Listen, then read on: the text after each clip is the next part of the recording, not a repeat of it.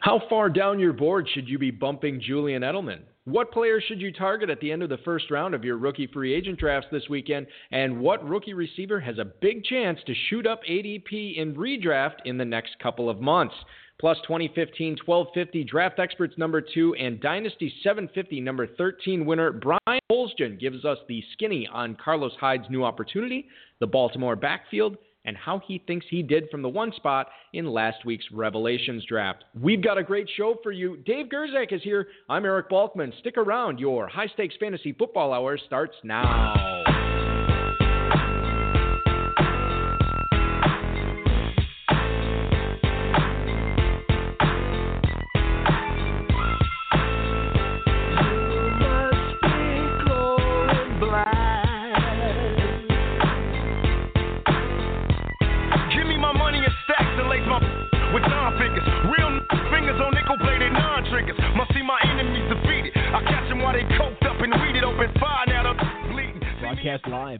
Around the world. You are now listening to the most entertaining hour of radio on the planet.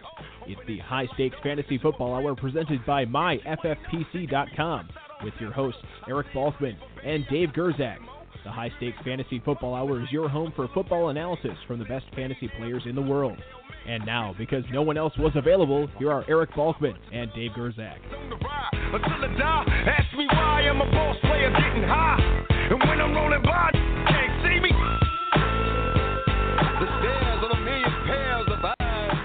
Thanks a lot, Rob. Greetings and salutations to all the Balkaholics and Gerczak addicts tuning in tonight or listening later. We certainly appreciate it. Welcome to the latest episode of the High Stakes Fantasy Football Hour presented by MyFFPC.com.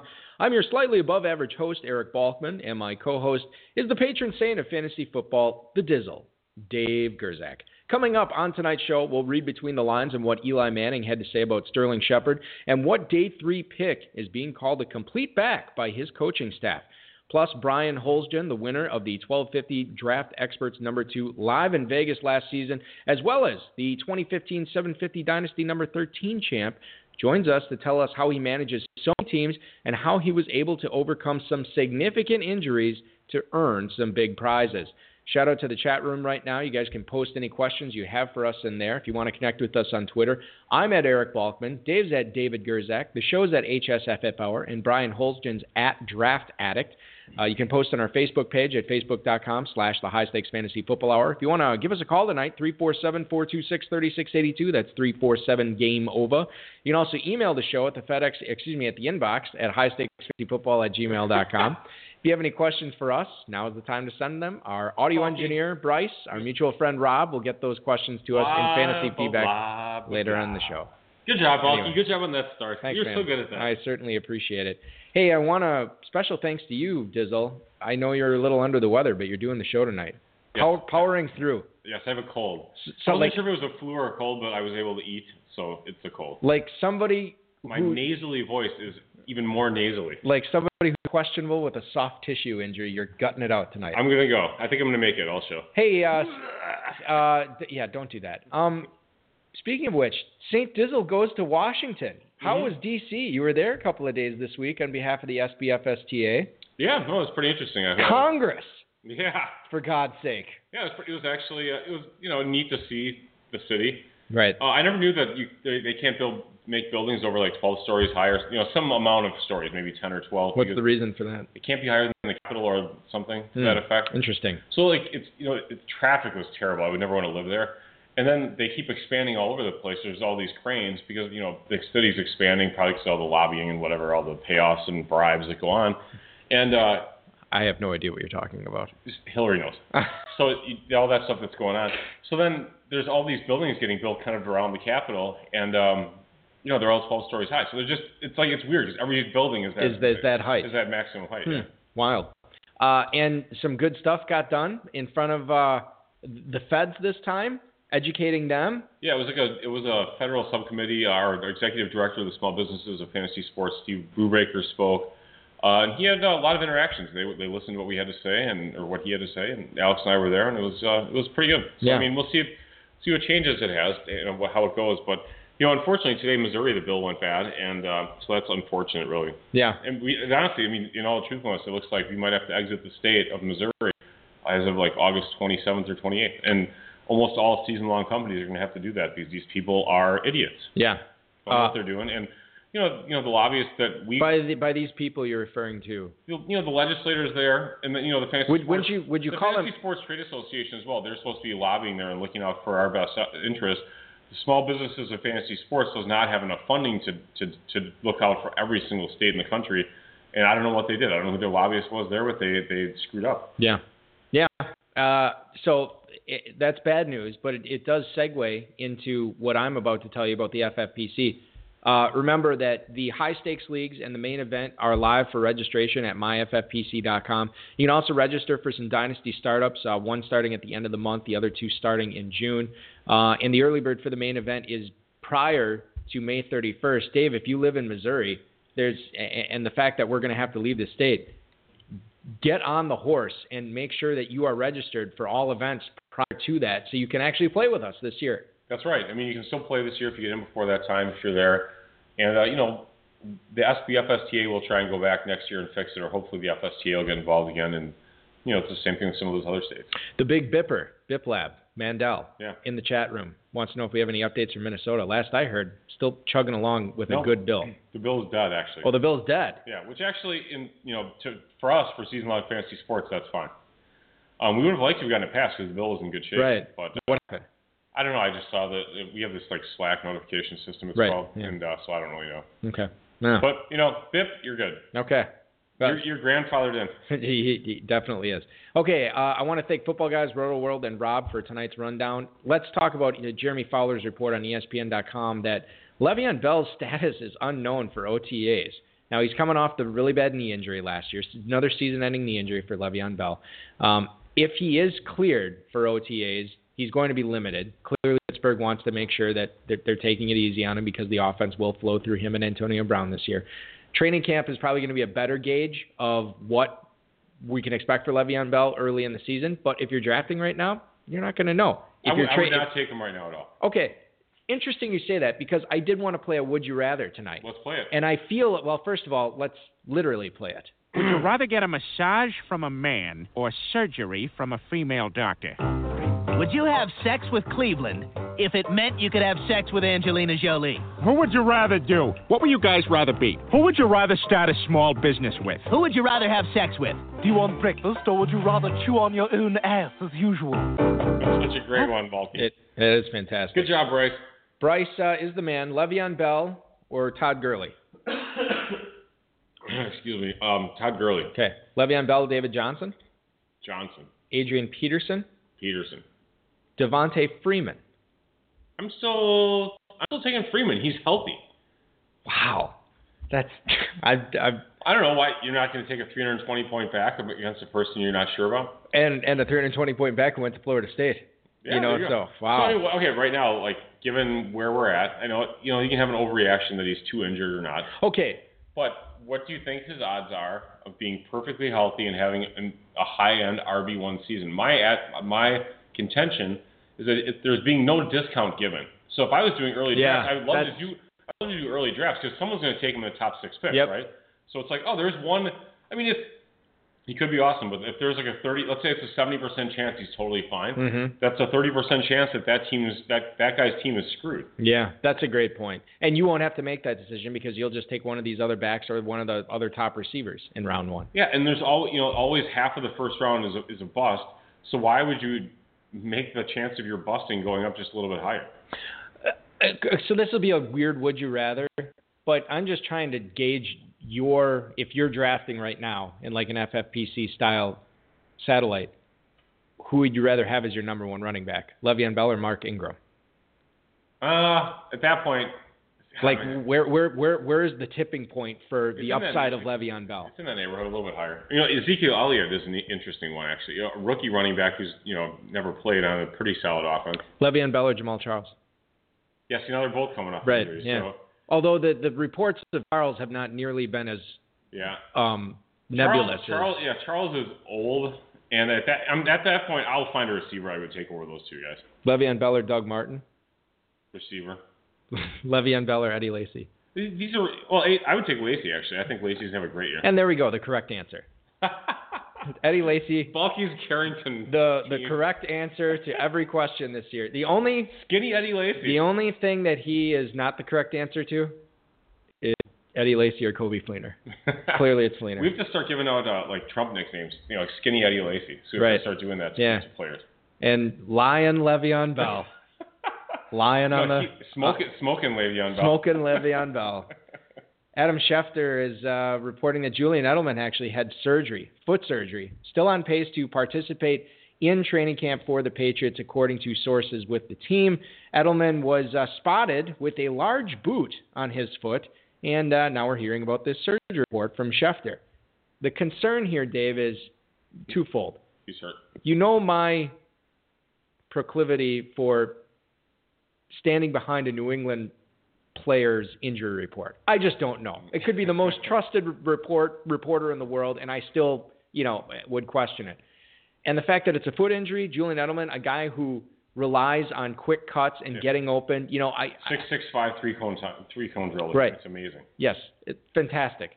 But now, what are you doing with Edelman? I think that he's another guy where he's got to drop like a full two rounds for you to to look at him when you bring up the same argument you bring up with Le'Veon Bell. Yes. What are the chances, even if it's 70-30?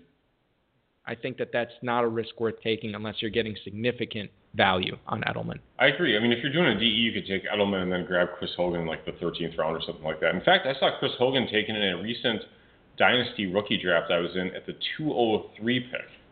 Oh, that's Chris. Hogan. Yeah. By, Well, uh, I'm not going to say his name. okay. Okay, I'm going to say his name. All right. Mark Moyer. Perfect. Former former He's guest of the High Stakes Fantasy That's Football right. Yeah, he's a he's a kicker expert, Mark Moyer. Yeah, that's He's true, a he is. Defense expert. He's a DE expert. Um, but yeah, he's still in one of my dynasty leagues, and Mark Moyer took him. It was a 202 or 203 in uh, in uh, this league called the Dynasty League. If you look it up on my fantasy league. You'll find it there. Um, I, I read. A, I can't. I think this is Roto World had the report that from some beat writer, maybe Mike Reiss. I'm, I'm not sure, but that there was four receivers that were locked to make the New England roster, and that was Edelman, Hogan, Malcolm Mitchell, the the rookie receiver, and um, not Amendola, somebody else. Sure. Maybe it was Dobson. Amendola. Because Dobson. well, okay, that's the other thing. Amendola just restructured his contract to stay with the team for you know he cut like 4.4 million off his salary, so the pa- Patriots are only paying him like a million and a half or something like that this year. very smart. But they Very keep smart of Amendola because a lot of times those guys don't do that and then they get caught and then right, career ends. right, and not only that, maybe very smart of the Patriots if it, this happening Yeah. right around the Schefter report about this Edelman foot surgery, maybe there is something So, there. did you mention Hogan? Because Hogan just got Yeah, yeah. so Hogan's another was lock it for the three roster. For, three for 12 million or four for? It was actually a It was significant cash. Yeah, I thought like, it was a four-year deal. Yeah, it was like four for 12 million dollars for a guy like that. He's just some random free agent. That's pretty impressive. Paul Schwartz from the New York Post uh, had a story about Eli Manning talking about Sterling Shepard. I'm going to read the quote verbatim. Uh, this is from Eli Manning. He's a guy who is shifty and athletic. It's tough to say from six routes on air, but I hope he is. But here's the key: I hope he is a young Victor Cruz. I don't know what Cruz thought of that. Okay, it, it, yeah, it's kind of an indictment on Cruz. Whatever, man. Yeah, like I'm a young Victor Cruz. I'm not old. I was on Playmakers. Didn't you see how good I looked? Um, Sterling Shepard, we talked about this before the draft. He was one of the few receivers where we weren't really questioning how good of a route runner he'd be out of the gate. He's going to be good. He is good. And he made the FFPC email today. I don't know if you saw that. Um, you did I, see it? I saw it. Yeah. All right, okay. Lovely. Great. Um, but Sterling Shepard um, is an interesting guy to look at uh, for the Giants this year, Dave, because I'm not betting that Victor Cruz plays at any kind of level close to what he played at before.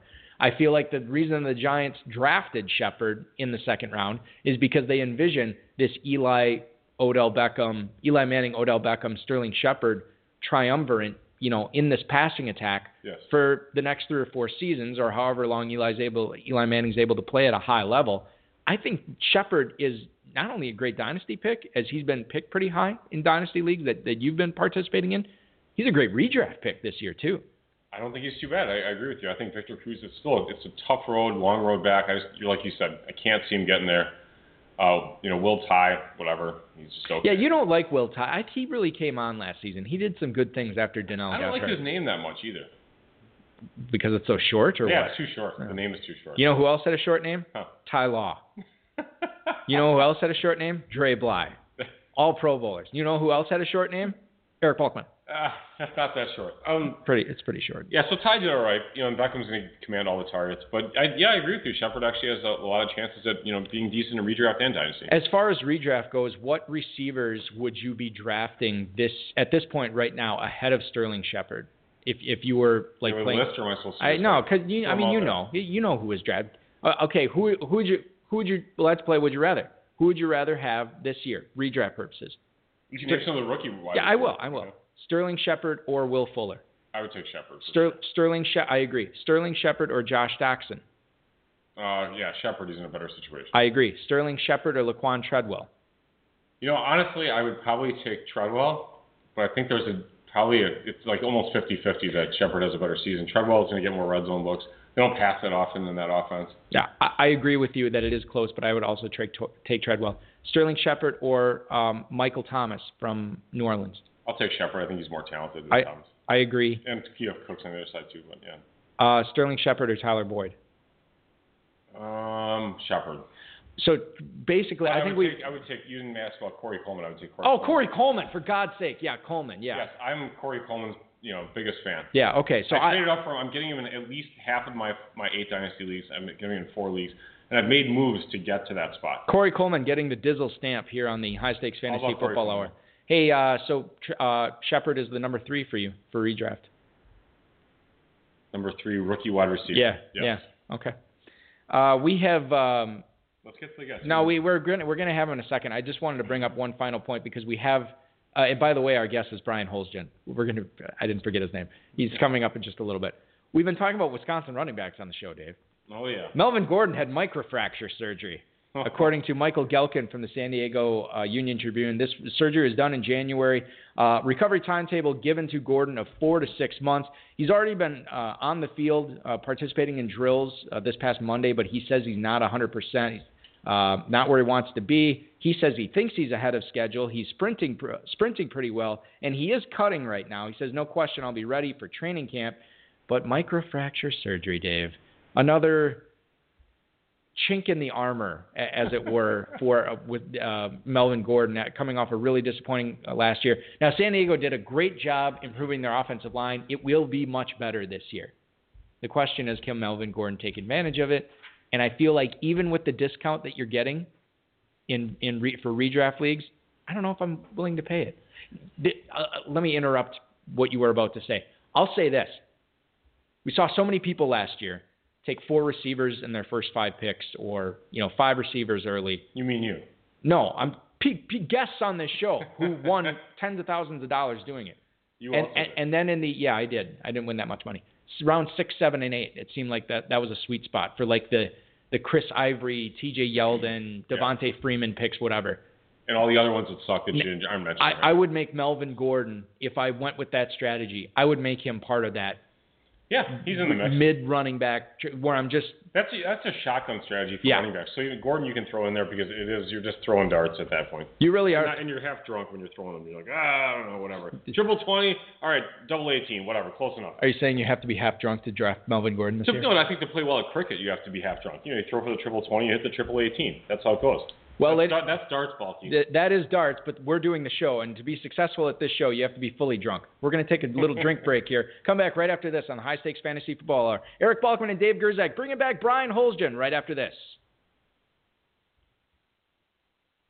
He is the 1250 Draft Experts number two champion in the Fantasy Football Players Championship uh, in 2015. He is the 750 Dynasty number 13 champion. I'm going to tell you a little bit more about him here uh, before we bring him on, ladies and gentlemen. He actually uh, only started drafting fantasy football leagues to fill the time while rocking his youngest to sleep late at night. Ha, nice. He went from drafting a few leagues in his first year in 2013 to drafting more than 100 leagues in 2015. He's entering his third year of high stakes fantasy football with the FFPC. In the past two years in the FFPC, he's finished as runner up in 2014 and the league champion in 2015 in 750 Dynasty League number 13. He was the 1250 DE number two champ in Vegas last year. He's a Football Guys Players Championship League champion, won multiple FFPC DE satellite leagues. In the past two years, he's cashed in more than 100 leagues and somehow has not only never won his home league, but he's never made it to the championship. How's he never been on the show before? That's I don't. It's, it just blows my mind. Rob, Yeah, Come that's on, on Rob. That's on Rob. He's a great follow for uh, FFPC players or any fantasy players on Twitter. You can follow him at Draft Addict. Please welcome from the Dude Platinum franchise, Bryan Holzgen. Bryan, welcome to the High Stakes Fantasy Football Hour, man. Hey boys, long time, first time. It, it's uh, it's awesome to have you. Am I pronouncing your your last name right? I should have asked you that before we, we brought you on. No, but that's okay. How would well? I'll, I'll let me get it right. How would you prefer it? The G is silent. So it's Go Holzen. figure, right? Olsen. You got it. Okay. There you go. Perfect. Just like you should have said yes for the, you know, what do they call it? The. the what? with the, I don't know. It looks like you're about to molest a woman with your hands. I don't. I don't know what that is. Regarding Yeah. for the boobies. Yeah, I did- no, I didn't. Whatever you're talking about, you I didn't the do email, the, you know, the the spelling where you uh, the, Oh, the phonetic? symphonic, sim, Ph- Phonetic, phonetic, phonetic. spelling. I Yeah, don't, what, the, what am I getting that that's why from? I, I have no idea. I'm taking, you know, a few too many meds here, Bryan. Yeah, but yeah, we're we're fighting through a cold here. I'm. I'm- It's both Dave's cold. We're bo- we're both fighting through that. Uh, Bryan, tell us a little bit about what you do for a living. Uh, sure, yeah. I work for a uh, growing auto dealer group. I'm a business development manager. And uh, for them, basically, I create and implement uh, sales strategies, develop tracking systems to measure uh, department and individual performance standards. It's very exciting. Not, not, not unlike uh, creating different uh, models to measure fantasy football players' performance standards, as you have uh, done Yes. pretty well over the last three years. Yes, thank you, thank you. Yeah, you made me sound good in the intro there, so thank you. hey, actually, you know, before I ask I you wanted a thank fantasy you question, too. I wanted to thank you guys though. Um, I felt the uh, the high stakes fantasy football hour push on Twitter when you guys uh, announced I was going to be a guest on the show. I'm from 24 followers to 37. So Oh Beautiful. my God! Wow. That- That's Yeah. like fifty percent. over 50. Over fifty percent. You know what? You know what's weird? The, the HSFF hour bump on Twitter helps the guests. Has yet to help me or you, Dave. Nobody follows us, but they follow the show. I, I'll I, make I sure my mom followers. follows you after this. Yeah. so, Bryan, before I ask you a question, first of all, Balky, I'm happy we got this, this, this picture. So it looks like you're in front of an Airstream trailer of a brewing company with a medal, which is this is all, these are the types of pictures you want. This is like an alpha male shot. He's like, dude, this is bad. I'm badass in front of this Yeah. You know, I'm in front of the Airstream trailer. I'm, you know, the beer. I, I want like a medal. So tell us about that a little bit. Uh, I wish it was that cool. I just I, I ran a half marathon and uh, it was all you could drink New Holland beer after. So it's uh, without a doubt my favorite race of the year. Yeah. See, that's great. I think that's fantastic. Yeah, that is good. I always like the the pers- the personality shots we get of, of people who send in uh, shots to the show, uh, photos. And for anybody who's wondering what Dave's talking about, you can actually see it on the FFPC message boards if you subscribe to the FFPC Insider list. It was in there today, and it's also Or on- on the Blog Talk Radio There website as go. well. There you go. Yeah. Everybody else's photo is is them of, with their family, and mine's in front of a beer truck. So Exactly. It's much that cooler. says a Yeah, lot. totally. Yeah. Much, you're, you're bringing it. This, that's much better. Okay, so we're going to talk fantasy sports now. Sorry about all this. Sure. You know, this all of our floofy stuff. Coming off a runner-up finish in 2014, you lost Jordy Nelson, Dion Lewis, and Jimmy Graham last year. Dion Lewis early in the season after he was crushing it for the first five or six weeks. In the uh, 750 number uh, 13 league, and you still managed to win the league. How were you able to pull that magic off? Just you know talent, just general managerial talent on my end. Um, you know, uh, you know, being able to find those virtual, uh, um, uh, you know, unsought players on the waiver wire. But um, it, it was rough. I also lost Steve Smith, and you know, I didn't on. have Big Ben, but when Big Ben went out, um, you know, it crushed Antonio Brown's value. So uh, it, it was hard in the beginning of the season. Um, you know, I had to go four and one in the last five games to even make the playoffs. So. I Wow. just really worked the waiver wire. Um, you know, early in the year I picked up Dion Lewis. Obviously he went down, but uh, the big one was uh, Doug Baldwin. I picked up mid-season right before he went off, and uh, I also grabbed Theo Riddick, uh, who actually helped in a couple games there. So the year prior I actually got C.J. Anderson off waivers as well. So I just really had to work the waiver wire. To, uh, See, that's the thing about those waiver wires in Dynasty. You know, because of the rosters are short and people are keeping Yeah. the projects. You know, they're keeping like the Devin Funchesses on the team. Yeah. And then all of a sudden you get a C.J. Anderson kind of, no, not of course in the same time frame, but you get him just hanging out there middle of the season. Yeah, and and it, it definitely pays. I mean, like this is just a testament. We we've had other people on the show talk about this before. People who've had significant injuries. I mean, maybe not as significant as as Bryan's team here because it's just brutal to lose all those guys. But you know, it, it's just a matter of taking taking multiple shots on the waiver wire and trying to find lightning in a bottle. You don't necessarily have to do it five times in a year in order to compete. You you hit it Right. a couple of times in one year in one league, and all of a sudden those injuries they're, they're kind of moot because you fixed it off the waiver. I, I think out, outworking your opponents is is significantly underrated, uh, especially when it comes to injuries. Bryan, w- one of the things that I always like to talk to dynasty champions about is what they plan on doing in the first round of rookie drafts. However, a lot of those dynasty champions usually have traded away their first round pick in order to win the championship the previous year. Now, you are not in that boat, my friend, because you not only fought through all these injuries, you didn't have to give up your first round pick this year in that 750 number 13, and you'll be picking at the end of it. Uh, talk uh, talk about some of the names that you're hoping fall to you uh, at the end of that first round in uh, in your rookie free agent draft in the FFPC. You know, I, I got to be honest. I'm probably the worst person to ask this question. I'm not interested in keeping my first round pick at all this year. Like I, I'm, I'm willing to give it away. Uh, I'd love a first round pick in 17. Uh, you know, try and do a straight up trade for that. We'll see how it works. Um, it just, I, I, I was originally looking at CJ Prosise, hoping he'd fall to me. Um, but you know, now Pete Carroll's coming out and saying that he's got a lot to learn, which is terrifying. Um, and, you know, like you said, with the roster cut downs, uh, I just don't want to grab somebody and have them sit on my roster for two years, hoping they might be able to contribute at some point. So, I, I guess you know maybe if I can't trade my pick, I'm looking maybe for Devontae Booker, um, just because I own C.J. Anderson. I think he'd be a good handcuff. Uh, he was Denver's second running back, at least they say. Um, you know, after the draft, he's a three down back. Um, so I mean, that'd be the guy. If I can't trade my pick, that's the guy that I want to get for sure.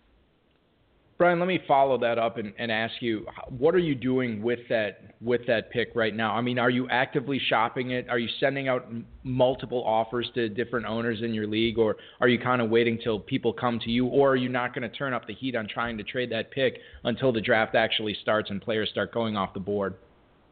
I'm I'm gonna wait. I mean, I know a lot of guys hate it when people do that, but the, I, I figure the pick's never gonna be more valuable than when it's on the clock. Um, usually, I'll put it out there. Hey, I'm interested in trading back.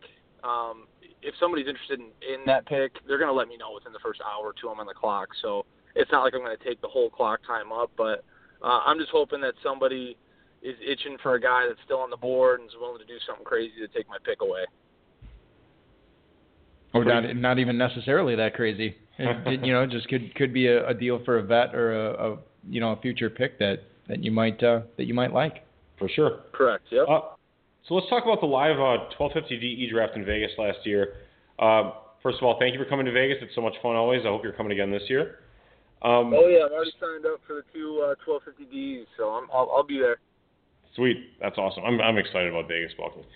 Um, despite the format, you only chose to roster three tight ends, including one with a four-game suspension in, in Antonio Gates. Uh, why were Larry Donnell and the always underrated Delanie Walker good enough for you to concentrate on other positions? yeah, I you know I took three tight ends in the first 14 rounds. I thought that was pretty aggressive. Um, you know, don't ask me how, but I think I was as high as anyone on Delanie Walker last year. I, I pretty much had him everywhere. You know, I, I just loved him. He had a young quarterback, uh, no other real pass catching talent around him. They had zero running game, a bad defense. I figured they'd be behind late most games.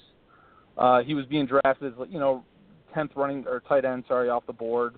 I thought he had easy potential to be a top five, so I pretty much had Delanie Walker everywhere, and uh, I was pretty pot committed on him. So I, I felt safe once I got him. I think I got him in the eighth round, um, so I was I was pretty jacked about that, uh, and it just kind of came together for me. That's awesome. Eighth round for Delanie Walker in FFPC ball. Yeah, that's crazy. Delanie Walker to me is like the guy that I've never like. I'm almost annoyed because I've had him over the years too, and I'm always almost always annoyed to like pick him. And I'm like, Delanie Walker, you know, fine, just you know, I'll take him or what, whatever. And then like, you know, when you, you see the highlights on Sunday, because I never watch a Titans game, I can't.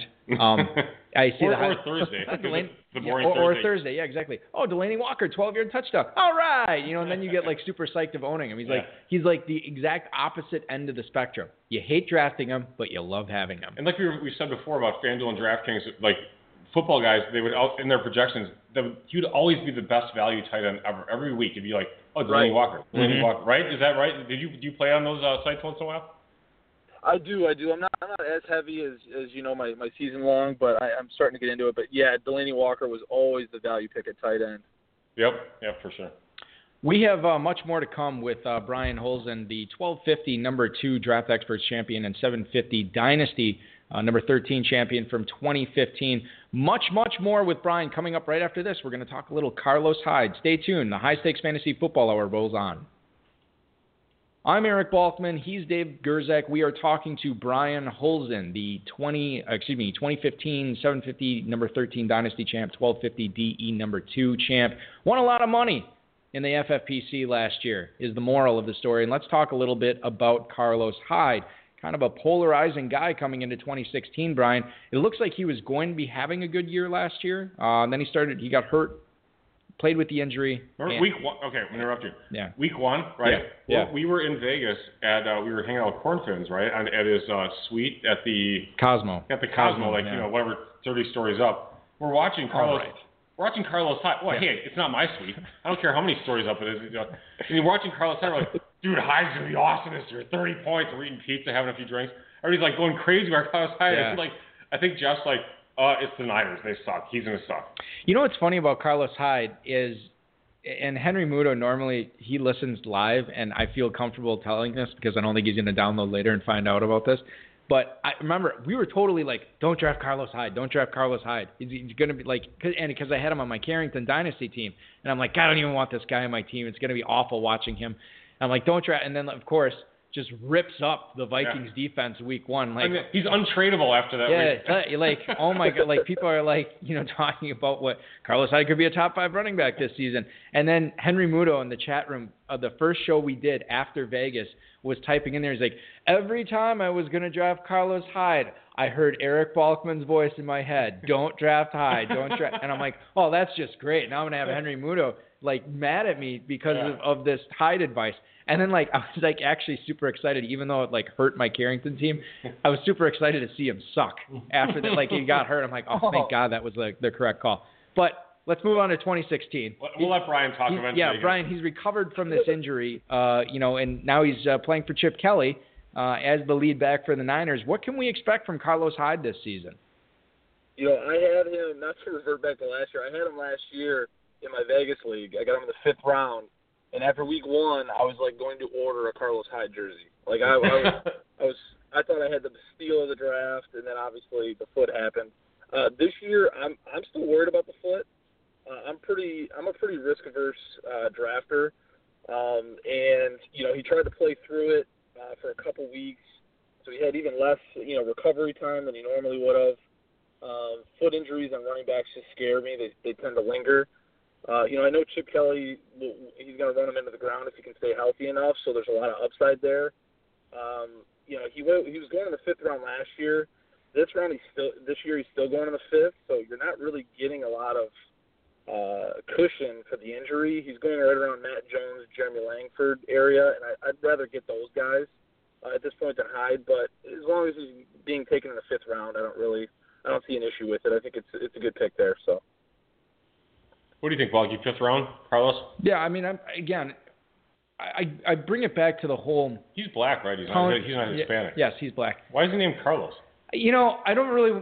I feel like it's May, and we're a little bit too early in the drafting season for to bring up racism on the It's show. not racist to ask Um, about the name Carlos. I, I feel like it's you know not a common name for a black guy. It's okay. Black people get it. we're going to get to the racist you know comments on the show eventually. I just feel like it's it's too I, early you know, in the hey, geez, I know this is a PC show. I can't ask about the name Carlos. It's So- just a weird name. So in the fifth a person of the wonderful African American descent that I love, and and the equally and I love Hispanics. uh, we love Hispanics. right. We love everybody. Yeah, uh, Wisconsin has the best uh, taco bowl in the in the country. We're also good with the bratwurst. Bratwurst in the taco bowl is, is really really the expertise here.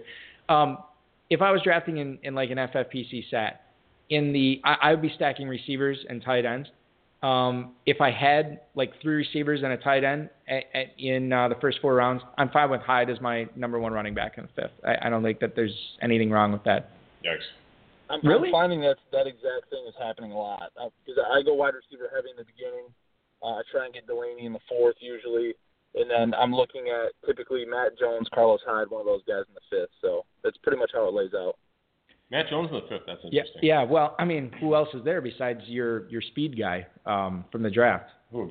No, no, no. The guy for that uh, we were talking about uh, blazed the his pro day. Oh, Keith Marshall. Keith Marshall, saying yeah, yeah, in, yeah. In the red, the red. Yeah, you can get you can get Keith Marshall for uber cheap, I'm sure. Well, that's my point. That's why Matt Jones is going in the fifth. Hey, real quick, uh, just as, as long as we're talking about the drafts that Bryan's been doing, you can follow him on Twitter at Draft Addict. He actually posts a lot of like drafts as they're going on. That's FFPC a great drafts. Twitter handle, by the way. Yeah, I mean, Draft that's, Addict. That's, that's sellable. That- that- it oh, is- you can't sell a Twitter handle. Well, I'm, I'm sure you can. If Twitter doesn't allow it. How would Twitter know? I don't know, but they might know. But they wouldn't. Um, but yeah, Bryan well, it is posts a lot. sale, oddly enough. So There- There you go. Yeah. Um, the, uh, the the draft boards that Bryan's actually doing. I mean, he obviously takes the the team names off when he posts them, but it's a really cool way to see where players are going on the FFPC um, Let's satellite. give this guy over 100 followers. And, yeah, and, and Bryan actually, I mean, he can people ask him questions about it. He communicates back and forth. He's a great guy to pick pick your or to have his brain picked on on Twitter. It's fantastic. All right, anyway. Bryan, back back Go to ahead, Dave. we're, we're done, you know, talking up your Twitter Twitter feed here. At draft ethic. so hey, at Draft Addict, let's talk a little about about your uh, Revelations draft. You took Ladarius Green at the 612. Obviously, he's the new signee of the Pittsburgh Steelers after Heath Miller retired. He was the 11th tight end off the board. I think that's a super value. Um, so my question to you: Do you think other players are undervaluing him, undervaluing him in drafts right now? Yeah, but I don't think it's going to happen for too much longer. Um, I mean, I, I haven't been burned by Green before in the past, so maybe that's why I'm, I, I like him so much this year. But you know, the guy's six six, two forty. He ran a four five six forty at the combine, ten foot, uh, four inch broad jump, and his his his main skill is blocking. I mean, he's just he's tailor made for that offense. They lost Martavis Bryant to suspension. Uh, Heath retired. Uh, that's 172 targets, uh, you know, that Pittsburgh lost. That's got to go somewhere. So uh, I think in that offense with a healthy Big Ben, you got Antonio Brown, Le'Veon Bell.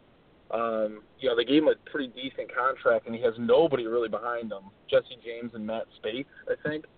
Um, I, I think he's to have a big season. Uh, since that draft, I, I've been in a few others, and he's easily going uh, beginning of sixth, uh, late fifth. So I think he's to continue to climb. The uh, 14th round, uh, Bryan had the first uh, first pick in this draft. Uh, everybody who didn't Yeah. who didn't listen to Revelations last week, I'm sorry. My, my ears just My- blew up. I'm just overmodulating a little bit. Uh, yeah, definitely go back and uh, check that show out, and actually sync it up with the YouTube. You can play back the YouTube channel and, and watch the the picks come off the board. What did we say about his draft? Did we like it? Yeah, I, I think uh, Bryan, do, do you recall? I, I think Did we rip on your draft I or don't we think like we it? ripped on the draft. I, I thought it was good if we got to it. We Balky, didn't- Balky said he liked it. I'm sure. Don't yeah, worry well, about that. obviously, yeah. But Balky said my my eighth round pick of Charles Sims gave him pause. So oh, that's right. that I did say that. I do remember saying that. What the hell does that even mean? It gave me pause. I was like, I, I looked at Sims and I'm like, hmm, and then I paused because I was given pause by the pick. Such a nondescript comment. Well, let, let's talk about the Sims. Let's talk about that Sims pick. Hmm. Let's talk about Sims. I I want to talk about Sims. Hold on. Yeah, there's the pause. Now let's talk about Charles Sims here a little bit in the eighth round. You know, certainly, I, I wouldn't say you reached on him. I was just kind of thinking about like, oh, that, that's kind of uh, uh, an interesting selection as as. Balky's way of saying the pick sucked. Did I didn't like it, say right? it. I didn't say it sucked. I That's just what- that's I your- hadn't really. Your, that's your bad talk. You know, I guess when I think about Tampa Bay and the running game, I've been thinking more about where to draft Doug Martin. I hadn't really considered Charles Sims, but Sims is a guy who is pretty adept at catching passes, and we all saw the payoff that you had last year if you drafted pass catching running backs later on. Maybe Sims could be the, the 2016 version of that. Bryan, is is that sort of what you're you're hoping for with the Uh, selection there of him? I was partial to Sims and uh, Theo Riddick as well, who went a few picks before him, and that kind of sent me in a spiral. Theo Riddick being there for me, but I had both those guys in my uh, draft experts league in Vegas, and I got them way late, like 22nd, 23rd round, somewhere around there, and they really helped out a lot, especially in the draft experts format, which is, is typically what I draft in. But um, the fact that I had Doug Martin already, I mean, he's got to Sims has got to be one of the better handcuffs out there because he produces even with Martin's healthy. I mean, Doug had a great year last year. Sims still had 100 rushes and 50 catches. So, um, you know, I guess maybe I'm so used to drafting and draft experts. Maybe I took him a little earlier than I should have. Uh, but um, I, I, like I said, I was hoping Theo would be there. He wasn't. You know, when you pick on the ends, I, I feel like I try and guess the runs a little too too soon sometimes. So maybe I, I did reach a little bit, but um, you know, an afterthought, maybe Isaiah Crowell, somebody like that would have been a little better. But uh, I'm still happy with it. Well, I'll tell you this. Um, all right, you don't have to make the, the, the head jerk every single time. Um, Bryan, I'll, I'll say this: if it was down to between Sims and Crowell, um, I, I would have taken Sims over Crowell. Okay, all right. Yeah, so I, I mean, I don't think it was necessarily a bad pick. When I say it gave me pause, I just literally had to step back and, and think about it a little bit because I hadn't considered it. Okay, let's move on and talk about your 14th round pick uh, in this draft because I also found this interesting as well. Buck Allen was your selection there. Tell us a little bit uh, about how you see the running back workload being divvied up uh, amongst the Ravens this year. Yeah, I mean that was that was a bit of a dart. Um, you know, I was scrambling for running backs. I mean, uh, but you know, I know he faces a lot of competition. They they drafted that rookie uh, running back Dixon. Uh, Forsett coming back from injury. They just came out with a statement that Forsett's going to start with the ones. Um, but you know, I think Buck showed last year that he can catch passes. I love pass catching packs. Uh, 14th round, you know, it is a dart, like I said, but I liked him more than some other guys that went right after him, like Andre Williams. Chris Johnson. So there wasn't a lot of talent there. You know, in these FFPC drafts, it's tough. These guys are so good. There's there's not a lot left once you start getting down to those later rounds. Is there we're concerned about Kenneth Dixon at all? Did you guys? That wasn't he's been brought up really. I think like when you when well, I mean, do you want to bring do you want to bring up what um was that Kevin Cole that you were talking about with that running back study? Yeah, there was a Rotoworld uh, article talking about the most overvalued. Actually, it was uh, RotoViz and then referenced a Rotoworld article saying one of the most overvalued first round picks is Kenneth Dixon. He only has a five percent chance of success in the uh, NFL. Right. Yeah. So I mean, like, I when was Buck Allen taken? Like he was a like third or fourth round pick. He do, do, do you fifth. recall? Do you recall, Bryan? I believe he was a fourth. Fourth. Okay. Um, and he was pretty highly, you know, like semi highly touted as like a, you know, a sleep. He was like he was like he was like the Kenneth Dixon of last year. Right. Yeah. I mean, really, it wasn't much different. Where it's like, oh, this guy could be pretty good. He definitely could be good. Um, so I, you know, we'll see what what happens with that uh, with that Baltimore offense in general. I mean, they you have Aiken coming back, Steve Smith coming back. Uh, hopefully, we'll get to see Breshad Perriman. They get Mike Wallace in there, Ben Watson, and then this is all with a quarterback coming off of a torn ACL. So I, I honestly have little that I'm sure of in that Baltimore offense this year. Go ahead, Dave. Yeah, that sounds awful. You know, I'm gonna ask you a question. I just got a dynasty offer, so I'm gonna. Oh gonna, yeah. I'm, gonna, I'm, gonna inter- I'm gonna interrupt the show. dynasty offer for the Jizzle. Don't trust me. It's, it's not that interesting. It's not that good. But it's um, it's in, it's in a league where I have Russell Wilson. I also have Andy Dalton. Can you say who offered this? Is, is this a? Uh, no one you'd know. His team name is Liquidity. I think. I mean, what, what's the player's name? Does he play FFPC? Chander. Chander. Oh yeah, that guy. I remember. So he guy. offered. He the offered, turnip truck. Is that his team name? He offered me Stefon Diggs and RG3, which obviously RG3 sucks, um, for Andy Dalton, and I have Russell Wilson on that team. My res- my receivers are okay, I mean, but they're not fantastic. I mean, like Jeffrey Cooks and a bunch of other, you know, Crabtree and some other crap like Moncrief and Funchess and stuff. Moncrief and, might not be. And I'm going to get Corey Coleman in the draft, but nevertheless, you know, so in Diggs, who I'm not, you know, I don't really love him necessarily, but I mean Dalton, you know, I probably won't play him a lot. So I'm trying. To, I guess I'm trying to talk you into me taking this trade. But what do you think, just arbitrarily? It, you know, without looking at everything, you know, in a vacuum, I, I'd, I'd take the trade. It doesn't sound like you're going to play Dalton that much. Um, you could probably, you know, when Russell's a pretty sturdy quarterback. I don't think he's he's uh, you know a huge injury risk. So uh, you, you could probably find a fill-in quarterback easily uh, for his bye week. But um, yeah, I'd do the trade for sure. Yeah, I mean, then, normally you get trade offers. You're like, all right, well, the, wait, let me see what this sucky trade looks like. Yeah. Once in a while, they're actually not. I'm, I'm at the point where like if I get a trade offer, That's I- not god awful. No, like I'm not, I don't even like I'm at the point I'm like, do I even bother checking this? like, should I just delete the email and just move on with my life and spare myself the, ugh. No, Bryan, you don't. Do you, I mean, do you get? I mean, how many bad trade offers in FFPC dynasty leagues do you get versus like what you consider reasonable? I mean, can you give me a ratio? What's the ratio? Yeah. I've I've had so I've had some of the worst trade offers like I, I could even imagine, and I I thought about writing down some examples of some some that I've had, but I didn't want to didn't want to put anybody on Front Street that was in my league. So Oh, go ahead. I'd say um, no, I can't. I'd say it's it's probably uh, I'd say 80-20, 80 bad, 20 decent. Um, Yeah. You know, I don't know if a lot of people throw out a crappy trade hoping I will, um, you You're know, drunk. send an offer back. Yeah, yeah. I don't, I don't know if that's kind of what they're thinking, but I usually just decline it politely and say thanks for the offer, and you know, go about my way. So Thanks for the offer. Oh my god. There is, by the way, there's a thread on footballguys.com and their uh, their Shark Tank that you can post like the worst trade offers you've ever gotten. So feel free if you want to like you know Oh, let a little steam off. Go feel free to just go pop them in there and post them up. You know, I'm just gonna bring this uh, back to fantasy analysis for a second. I used to my philosophy, and this is in all my leagues, like especially like I play in these baseball keeper leagues too. Um, I my philosophy was never to make my best offer first. Like never open Sure. with the the absolute Well, maximum. Trump, Trump doesn't do that either. Okay, so here's the thing. Ban all Muslims. So- Uh, yeah, they're okay. So in in this one baseball league I'm doing really good in, and this is the the point of the year where you can really load up and, and trade prospects away for um, re- really good guys.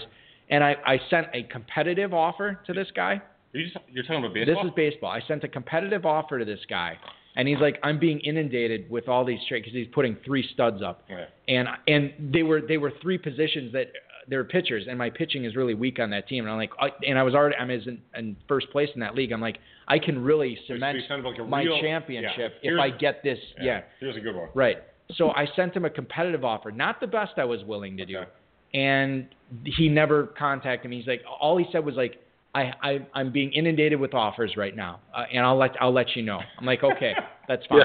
And the then the next that day, hot, right? right, Yeah, exactly. I can't, I can't even talk about this And I now. and I believe it. I mean, I believe I truly believe that the market was white hot for these three guys. So a day goes by, I don't hear from him. Like, you know what? I should just counter my own offer and just take it up a notch. I've done that before. You know, but I and I have you didn't ever do done it. that, Bryan? Let me ask you, Bryan. Have you ever done that? Can I you- finish the GD story? Well, I mean, we do have a guest. I know we have a guest. Just So- I'm so close to finishing it. I'm finish your riveted. damn Story I'm riveted. So, so anyway, so then he emails me right after he already. I get an email saying that his trade that he did a trade with somebody else. Like, sorry, I I got this trade offer to, I, and I couldn't pass it up or whatever. And I don't honestly, I'm not sure if I could have beaten what he got for it, but still, I think I'm done. I'm like, I'm I will do my best offer now. After that, I was so ticked off because now this guy could jump me in the standings over the course of the season. I'm really ticked off about it. I think I because everybody's got a life outside of fantasy football, and I feel like send Do your best offer. Yeah, send your best offer right away. Either you win big or you lose big. Either way, you save time. All right, so that's two. That's going to lead me to two questions for you, Bryan. First of all, do you do that, Sure. or do you you send an offer and you're like, oh, that offer's not quite good enough, and then you you you you raise it up, and then the other thing is, do you, uh, do when you send offers, do you send like kind of a like bulky, so like a fairly okay offer, or do you send your best offer right away? I've I've learned. Um, I, I I try not to send my best offer right away because I know I'll always give a little more.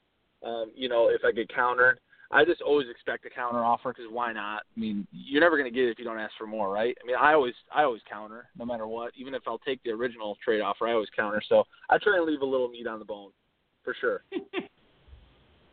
All right, that's good. See, I should have count. By the way, I accepted the uh, Dalton. Oh, live on the air? Yeah, I accepted. I should have. I should have countered with a, like a, a moderate increase Nah, in, in, see, ri- in you- rookie drafts. You'll never know.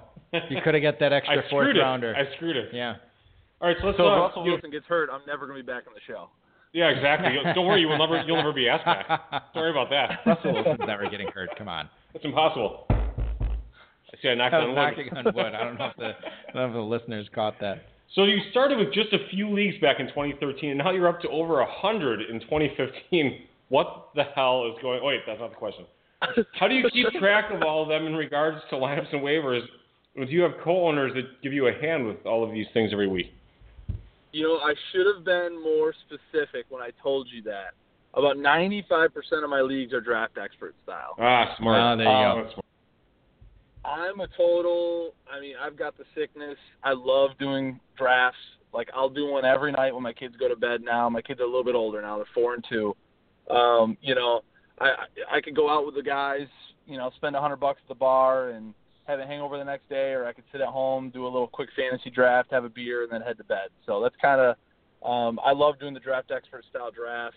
Um, I try and keep it. I actually try and keep it below ten um, managed leagues per year because I don't think I can handle much more. I mean, I'm last year I struggled with however many. I don't even keep track how many I do anymore. I was just like, oh, just add another one, just add another one. I think it was less than ten, but it's just like screw this, you know. And it's all about like, you know, when it's draft season or like right now, I'm like, man, I should get in more dynasty leagues. And as soon as like week four, week five hits, and I'm placing waivers for all these leagues and doing lineups, I'm like, what the hell was I thinking? You know what I mean? It's just it's not worth it. I do recommend. You know, I normally don't recommend products where they're not you know paying us huge sums of money because we have so many downloads in this podcast. But I recommend Fantasy Pros My Playbook. They're actually if you manage like more than ten teams, you know it's like thirty dollars a year, and then you know that's a very good product actually for pop, for importing all those teams. If it's like FFPC or My Fantasy League or what you know any of these other types of uh, systems, it's uh, it's really good because it tells you you know, and you don't have to listen to it, but it tells you who to start and who the you know hot free agents are and stuff like that, and it just saves me a lot of time. Hey, whatever happened to your? Remember we? Well, I shouldn't say we, but you also had the, Football Guys has a similar product I just, you know, I kind of like the interface. No offense to Dodds or anything, but I kind of like the interface a little bit better on my, on Fantasy Pros. But football guys, I love their service overall. You know what? It's fine because they're not listening this. I think this is the first time we've ever gone head to head with the football guys Audible because we're doing this on a Thursday night. Oh yeah. Yeah. So I'm sure we're more entertaining and they have more information. And more viewers on Google Hangout. until until Brian came on, then I'm sure everybody jumped over to our broadcast. I have no doubt. I hey Dave, whatever happened to that idea that you had with the wa- with remember waiver guys? You you're gonna do the waiver guys where it's just like you pay us thirty bucks and we place all these waivers for you. Like never never be without a kicker on buy again. I would I would outsource that to guys in like in, in But India for like saying. two bucks an hour. But that was the idea Yeah. was that you would be like the middleman and like people would pay the subscription fee and it's probably not very scalable. I'm guessing. Right, don't- Bryan? No no scale there, right? No, it doesn't sound like it. Okay. That's not too lucrative. Hey, uh, Bryan, we, we don't, uh, we have a couple of emails here, but once again, the listeners letting us down. They, they kind of suck. Um, there's, I, honestly, there's, it's not The worth listeners reading. or the, The- emails? The, li- the, well, the listeners sending the emails. Oh brother. So we, we do have really, a, really hold on, hold on. Up the audience. We do have a tweet Oh.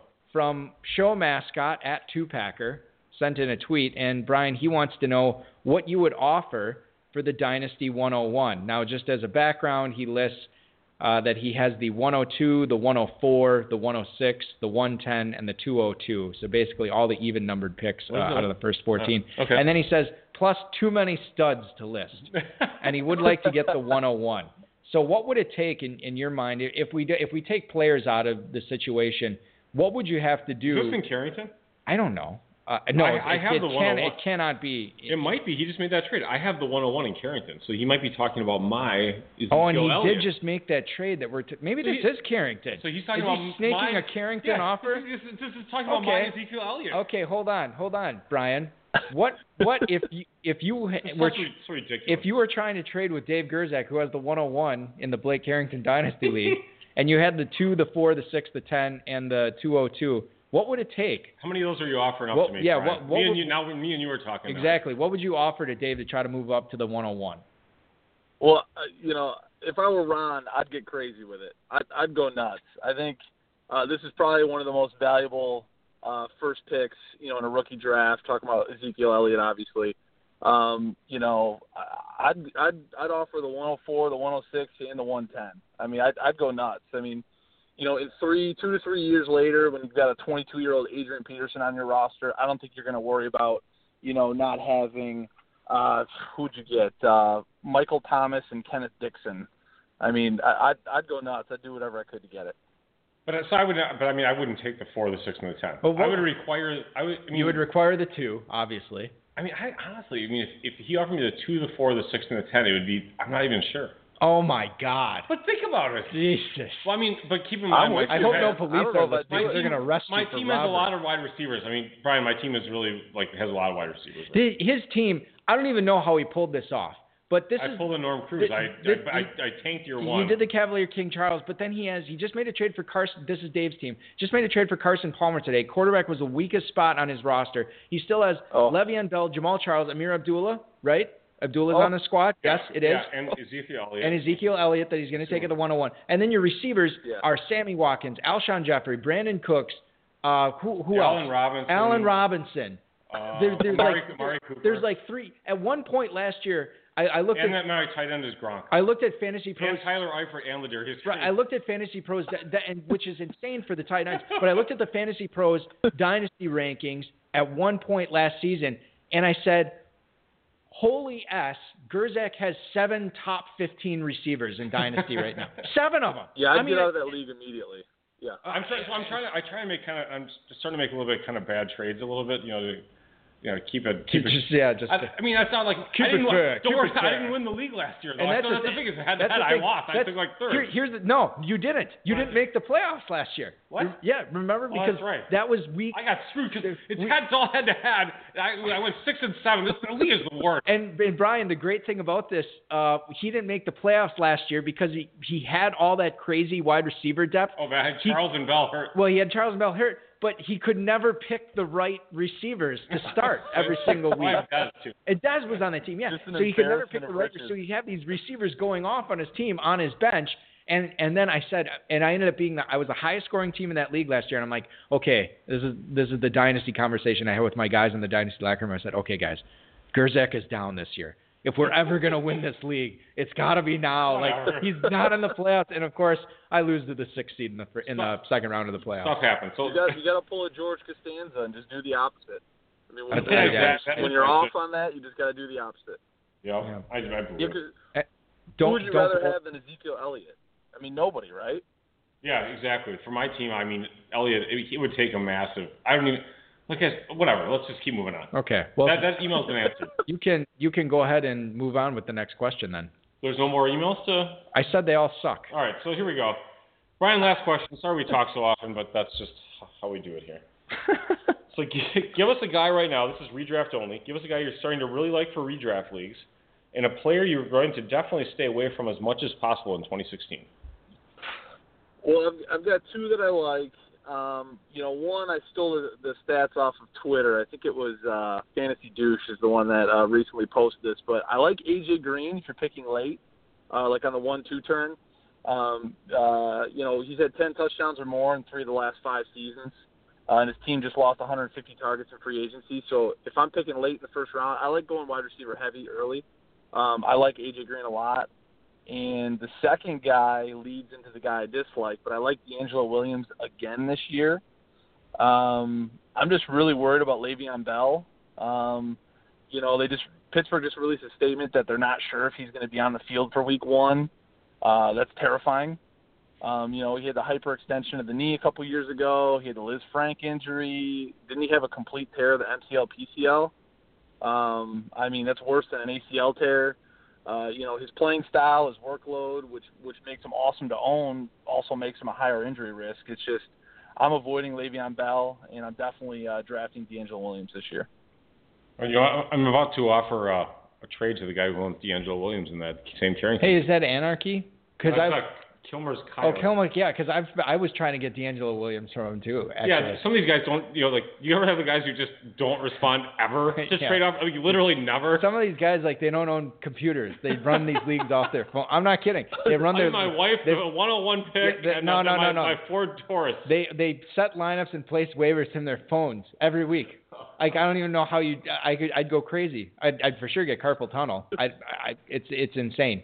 Um, Bryan, what about a guy that uh, Le'Veon Bell is is he your choice for the guy that you're staying away I'm from? sorry. Yeah, yeah, yeah. I thought you guys would be happy with that one. That's a first rounder. We, we got it. We're So, more I than mean- satisfied. Listen, we've been sounding the Le'Veon Bell warning chimes or whatever whatever bells chimes. I don't know. We've been ringing the wind, the Le'Veon Bell alarm wind chimes on the show. The xylophone. We've been. Yeah, we've been plinking the Le'Veon Bell xylophone uh, for for several weeks on the show that we are concerned with them. And Dave obviously said tonight uh, that he would take uh, Devonta Freeman over him, and and, I, I just offered the 210 for DeAngelo Williams in a rookie draft. and that's solid. that's that's, that's, solid. fair, right? That's, That's, fair, right, Bryan? very fair. Yes. Yeah, cool. You get the Holzgen stamp of approval. This is great. I need to do more of my dynasty team management here while we have guests on. I just I, I, I appreciate Bryan you coming on tonight, giving live um, draft or live dynasty trade advice to something uh, to a trade offer Dave gets during the show, um, and, and just awesome. really the the overall analysis that you've given us tonight on Dynasty and, and draft experts and redraft. It's been an absolute pleasure having you on. I'm, I'm glad that we got you on. I want to wish you luck this year. Uh, in both those 1250s, you're signed up. We'll see you at the Westgate, which is awesome.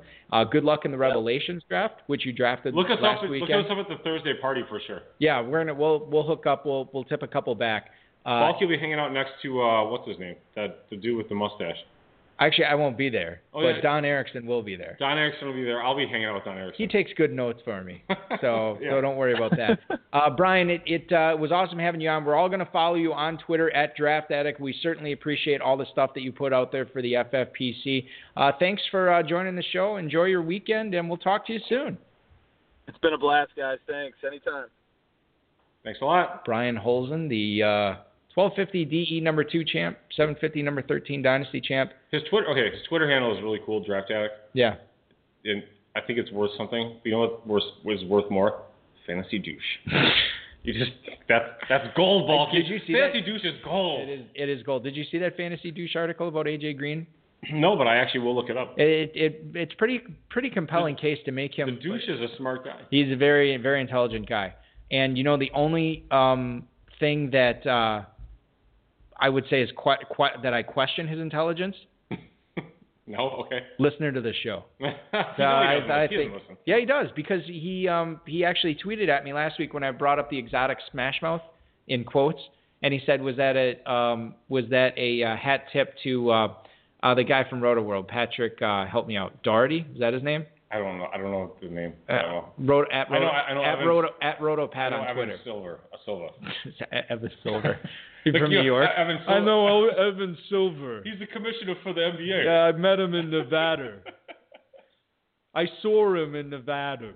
Um, Look, I've just been hanging out with Alex for two straight days, so I already, this, I've already been, I've been hearing this already. yeah. Anyway, so fantasy douche uh, tweeted at me, so I, it, it, that was a total hat tip to I can't believe he knows, you know, like, so a guy like fantasy Douche knows you, you exist and everything. Well, I don't know if he knows I exist, but he he certainly was. I wonder if he crushes mock drafts like Mike Clay. Ah, there we go. We knew that was coming up. 'Cause, I mean, Mike Clay was on Twitter tonight bragging about how he crushed a mock draft, and I'm like, that's impressive. Well, that he you act- crushed a mock draft. He uh, he gave you two choices in that tweet. He said, "Did I crush this mock draft, or did I crush this mock draft?" Now, you know what's funny about Fantasy Douche? Yeah. Is that's a more, that's the most, that's a douchey Twitter That's comment. if you if you follow the fantasy hipster on Twitter, fantasy hipster says stuff like that. I mean, God. It's great stuff. Yeah. Crushing the mocks. Crushing the mocks, and we're gonna crush your tweets That's, and that's emails. actually a good Kentucky team name. Crushing the mocks. I'm going to put that down. We're gonna crush tweets and emails right after this. High stakes fantasy football hour with Eric Balkman and Dave Gerczak coming right back at ya.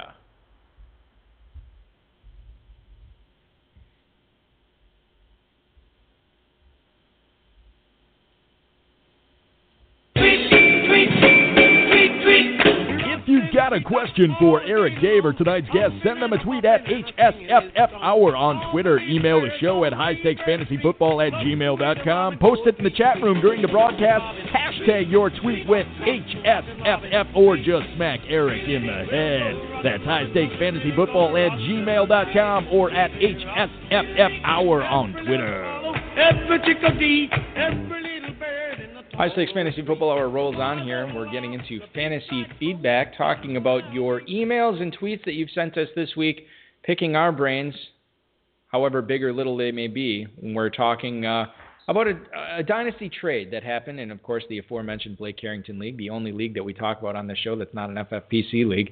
And I got to tell you, it gets way more attention than we probably should give it. No kidding. That league, whatever. But let's bring up a two Packers trade that is apparently putting him in position to try to trade up for the 101. It's all over the airwaves, apparently. So our good friend Andy Bame trades uh, the 102, the 104, and the 202 all this year, obviously. 102, 104, and 202. Yeah, to team hashtag unhumblebrag, which is two Packers team name.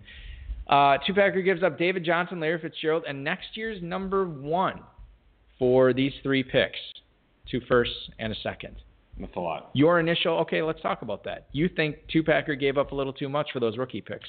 Well, first of all, you know, Fitz had a huge season last year, off of two pretty bad seasons. Hold on, I just want to interrupt you real quick. For Go those of you following buddy. in the blog talk uh, uh, feed in the chat room, as soon as we came back from break Mm-hmm. and we we played the production, Tupacker has logged out, and I don't know if like he was somehow just still logged back listening. in. He yeah, he re- logged back in when we started talking about his Yeah, trade. yeah. Anyway, go ahead.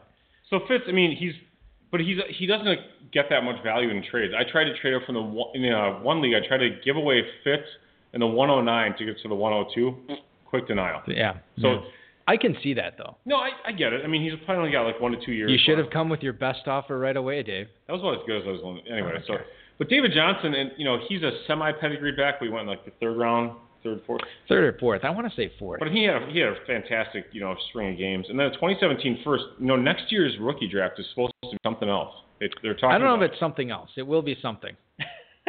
Well, supposedly this year's rookie draft is not much of something. New, new, new, new, new. Really I bad. think actually I think this year's rookie draft, to be honest, is a little bit underrated. I think people are, you know, peeing all over it so they can Right. brag about the 2017 rookie draft. I don't think it's as bad as advertised. I think once you get past the first like six or seven picks, it gets a little rough. 2017 is not as good as as people are thinking, and 2016 is not as bad as people are thinking. I, I kind of agree with that. I will say this though. Yep. Ryan Howell, um, Hawkeye Hellraisers, bring him up on the show a lot. He actually said he's, um, you know, he was trying to trade picks, get rid of picks this year, and trying to get picks next year. He's like, nobody's giving up their 2017 picks. Yeah, that's tough. They're People they're holding on to them like grim death. They are because if you have a, if you have a team that's even you know pretty good, especially if you're like one of those teams where like oh you know if I get this guy you know and, your team is like really good through your first ten players if you have a Mhm. ten man starting lineup, and uh but beyond that it's like oh you know if I if I lose Allen Robinson my team is screwed. Yeah. Then your team can go from like fourth best to maybe you know maybe winning the league, but it could also drop down to worst. And if you give up that 2017 first round pick, you know then you're giving up Leonard Fournette, uh, Juju Smith, uh, Schuster. Schuster. I, I, JJSS. I don't like putting the Schuster on. I'm just going to call him Smith. So whatever. Okay. And then Great. and then the, and that then won't the, create any confusion. and then on the rest show. of the guys. I mean, I mean, are there a lot of guys named Juju Smith? I mean, do you need to Just the call him? Juju. Yeah, Juju, fine. Yeah. So Um, what's interesting about this team is Andy Bame's team is sort of needed to get younger, and they got older with. I mean, not older with David Johnson, but Larry Fitzgerald, much older there. and he does get the first rounder next year. Mhm. And Two Packers team is coming off, I believe, a third place finish or fourth place finish in this league. So it's interesting that he's getting the he's trying to get younger. You know, maybe Yeah, just lot- being preemptive, a lot younger. or I mean, he's taking over a team, so maybe he's just putting his stamp. Yeah, I think that's more his- like it. He's like, team. I want to get my guys. Ah, there you go. I didn't say it. You did. You you tried to stop and you couldn't stop. I, I gave you one there, both. All right. Thank you very much. I'll give you an email in return. Stephen Long Beach. Hi guys. Do you think Josh Doctson makes for a Is that great? how you would talk? A guy from Long Beach? Oh, sorry. I'll read it in Steve's voice. what I imagine Steve's voice to sound like. Hi guys. Do you think Josh Doctson makes for a great buy right now? Garcon or Djax cut before the season, Doctson could end up being the number three or even number two target in that Washington pass game. And you don't have to pay for that right now in drafts. Steve, Long Beach, California. So what do you think? I don't even know what the question was. Yeah, okay, So, so- I'm so entertained. So Doctson is being drafted as essentially the number four option in that pass offense. Maybe number five, honestly, behind Matt Jones. If Garcon not, I mean, in redraft. in redraft, Right. If Garcon or Djax gets cut, all of a sudden Doctson has the opportunity to maybe be the number two guy in that in that offense, They're saying Garcon could get cut before or the se- Djax before the season. before the season, and and for we cap relief. right right right. And Garcon's supposed to get like 6.7 million or something crazy. I thought it was like seven, yeah. Wow, that's a lot. So okay, but doesn't that make? But his point is, doesn't that make Doctson a good guy to get right now in drafts, Uh, for that purpose, or do you think that's a little overblown? That that narrative. I think it makes some sense, but I I don't think Doctson is going to be an impact player this season. I I do think that I think he could have one of those five or six or seven hundred yard seasons where he kind of comes on, even if even if I guess if Garcon goes away, then but you know you know Reed's gonna be there, and Jackson D Jackson be there.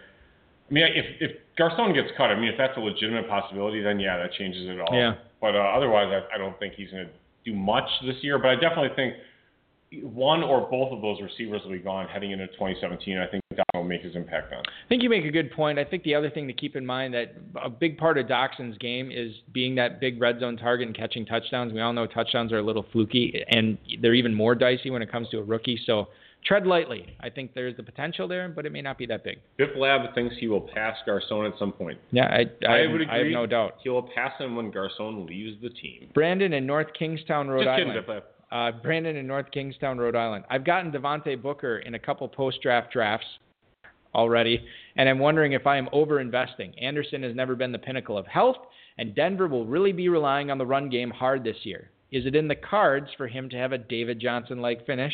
Pun intended. Thanks, Brandon, North Kingstown, Rhode Island. Thanks, Brandon.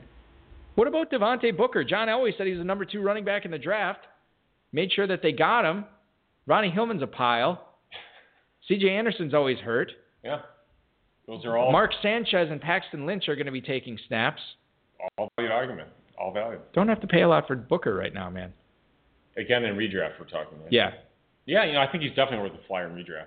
Dynasty, I'm a little nervous about taking him like at the 108, 109 in those rookie drafts. But uh, yeah, I I think so for sure. he's definitely worth a flyer in redraft. Even I- though he's coming off an injury. I don't even know. I- Like I don't. I I think I'd be fine with taking him at the 108 or 109 in Dynasty.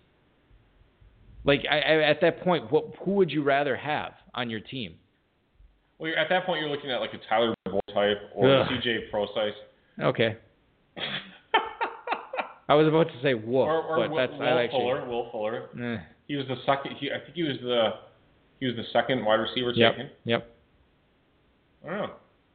I th- I think that Booker is not a bad pick there. I don't mind. I, I don't mind Boyd. I know you don't. Uh, Reggie in But I, Minneapolis. I, I do agree with you actually. Okay. Reggie in Minneapolis, Minnesota. Dynasty aside, does Laquan Treadwell become the number one passing option in 2016 for the Vikes? And if so, does he finish among the top 30 wideouts for redraft purposes? Thanks, Reggie. I'll tell you this. I do think he becomes the number one wideout if he's not already. And uh, I do believe he finishes in the top 30 receivers this year. I think yes, and God, I think it's gonna. Yes, and God. If God, it's gonna be close. I I don't think he has a great. I think it's, I'm gonna say no. I might be willing to put five on it. Really? You would put five on that? All right. I have five on Laquan Treadwell finishing as a top 30 FFP, FFPC wide receiver this year. I have five on the opposite of whichever. You That, you know that might be a good one for you, but I don't care. Another one for the good guy. Treadwell and Rob is telling me that we have time for one more email, so I will read it. Top 30. Okay. Dear Russell and Kevin. Oh man, we totally is that we should have we should have Oh, had Westbrook that, yeah that Thunder um, Spurs game was tonight. Was that game seven? Uh, it's game six, but the Thunder can win it on their home floor. Oh, We totally is it over or what? It's probably going on right now. If you want to flip it on. yeah, turn off the podcast. Turn that. Turn No, we're not turning off the podcast. We got to answer this email. the Giants have been falling all over themselves, telling anyone who will listen that they view Paul Perkins as a complete back who can run, catch, and block. With the lack of true competition in New York, should Perkins be the type of guy selected after the top 25 backs are off the board as a potential lottery ticket that could pay off early? And could he be an ascendant candidate? Go Thunder. That's Wayne in Falls Church, Virginia. It seems like we get a lot of emails from Falls Church in Virginia. Does seem that way. Yeah. Uh, so Paul Perkins, I I talked about liking him before the draft. I think one of the big knocks on him was his ability to stay healthy. I, I think I've made no, I made it pretty clear on the show that I really don't take health, you know, or, or lack thereof of college players that it's going to transfer over to the pros. So I, I like Paul Perkins, and I do think that he is a good flyer to take, um, especially right now if you're drafting in some of the FFPC sets. You can get good value on him. He could be the starting running back sooner rather than later. I mean, I don't know who's going to beat him out. Not Vereen, not Andre Williams, maybe Brandon Jacobs, Tiki Barber. If he makes a comeback, I could see him beating out um, uh, Paul Perkins for the job. What do you think? Well, in this case, I'm going to go with the New York Daily News' Ralph Bacciano. He Va- thinks, Vacchiano? whatever.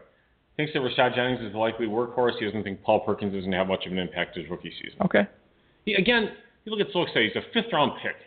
He sucks. Yeah, He's but. I mean, we t- we talked David David uh, David Johnson was like he a, was a third round pick. or whatever. Okay. Well, that's a big difference. Wow.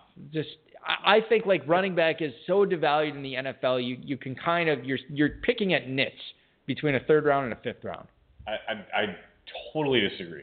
Wholeheartedly Okay, disagree. then then let's let's do a Paul Perkins wager Fine, I'll, here. all right, I'll take Kenyon Drake. You want in the third round. I'll take Kenyon Drake for five. Yeah, I got five on it for fantasy points for 2016, and I'll lay 30 points to you. You got it. Bam. That's a deal. There you go, sucker. All right, I got Paul Perkins versus Kenyon Drake this season plus 30. That's right. You're totally screwed.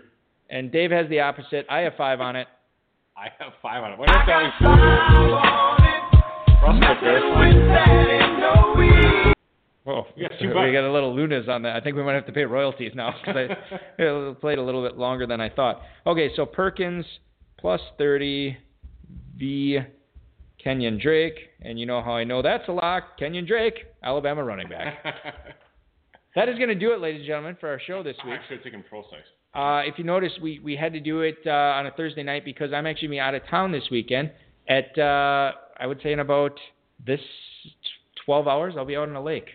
Yes, this is this is so stupid. Balky's Yeah. doing his annual ice fishing tournament or whatever. It's not a tournament. We just miss like we all we all have like families and and and stuff now, and it just got away from us this year, and just nobody ever planned it. So so we're now like, your significant others and wives are like, are you like, oh, we're doing the ice fishing weekend? Yeah. They're all like, okay, cool, and they don't ask like, uh, it's May. no, my my wife did, but you know what? They, they we're giving them not we're, giving them, but they're actually taking a weekend in June. Oh, you're being you're Yeah. being nice we're, to the wives. recipro- we're reciprocating this year. So yeah, uh, I want to thank um, Bryan Holzgen, who was an awesome guest tonight. Uh, a lot of great stuff from him. Remember to follow him on Twitter at Draft Addict, and I want to thank the FFPC. I want to thank Rob. I want to thank our uh, Bryce, our audio engineer. Rob, of course, our mutual friend and uh, producer. We'll be back next Friday at our normal time, normal time, normal date, next Friday, 10 9 Central, uh, for our show. I want to remind everybody to play the FFPC satellites uh, that are going on right now at myffpc.com.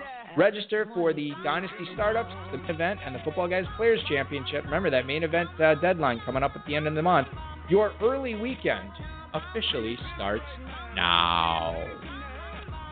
This has been another episode of the High Stakes Fantasy Football Hour presented by MyFFPC.com that was broadcast live and heard around the world. Eric and Dave will be back next week with more analysis, interviews, and advice from a guest much smarter than they are. Thanks for listening, and we'll talk with you again next week. One thing you can't do is stop us now. Hey. You can't stop the thing now. Bum bum bum bum bum bum bum. It was uh, famous by Kanye West featuring Rihanna. Oh, wonderful. And you know what is the second best part of tonight's show? You know what the best part was?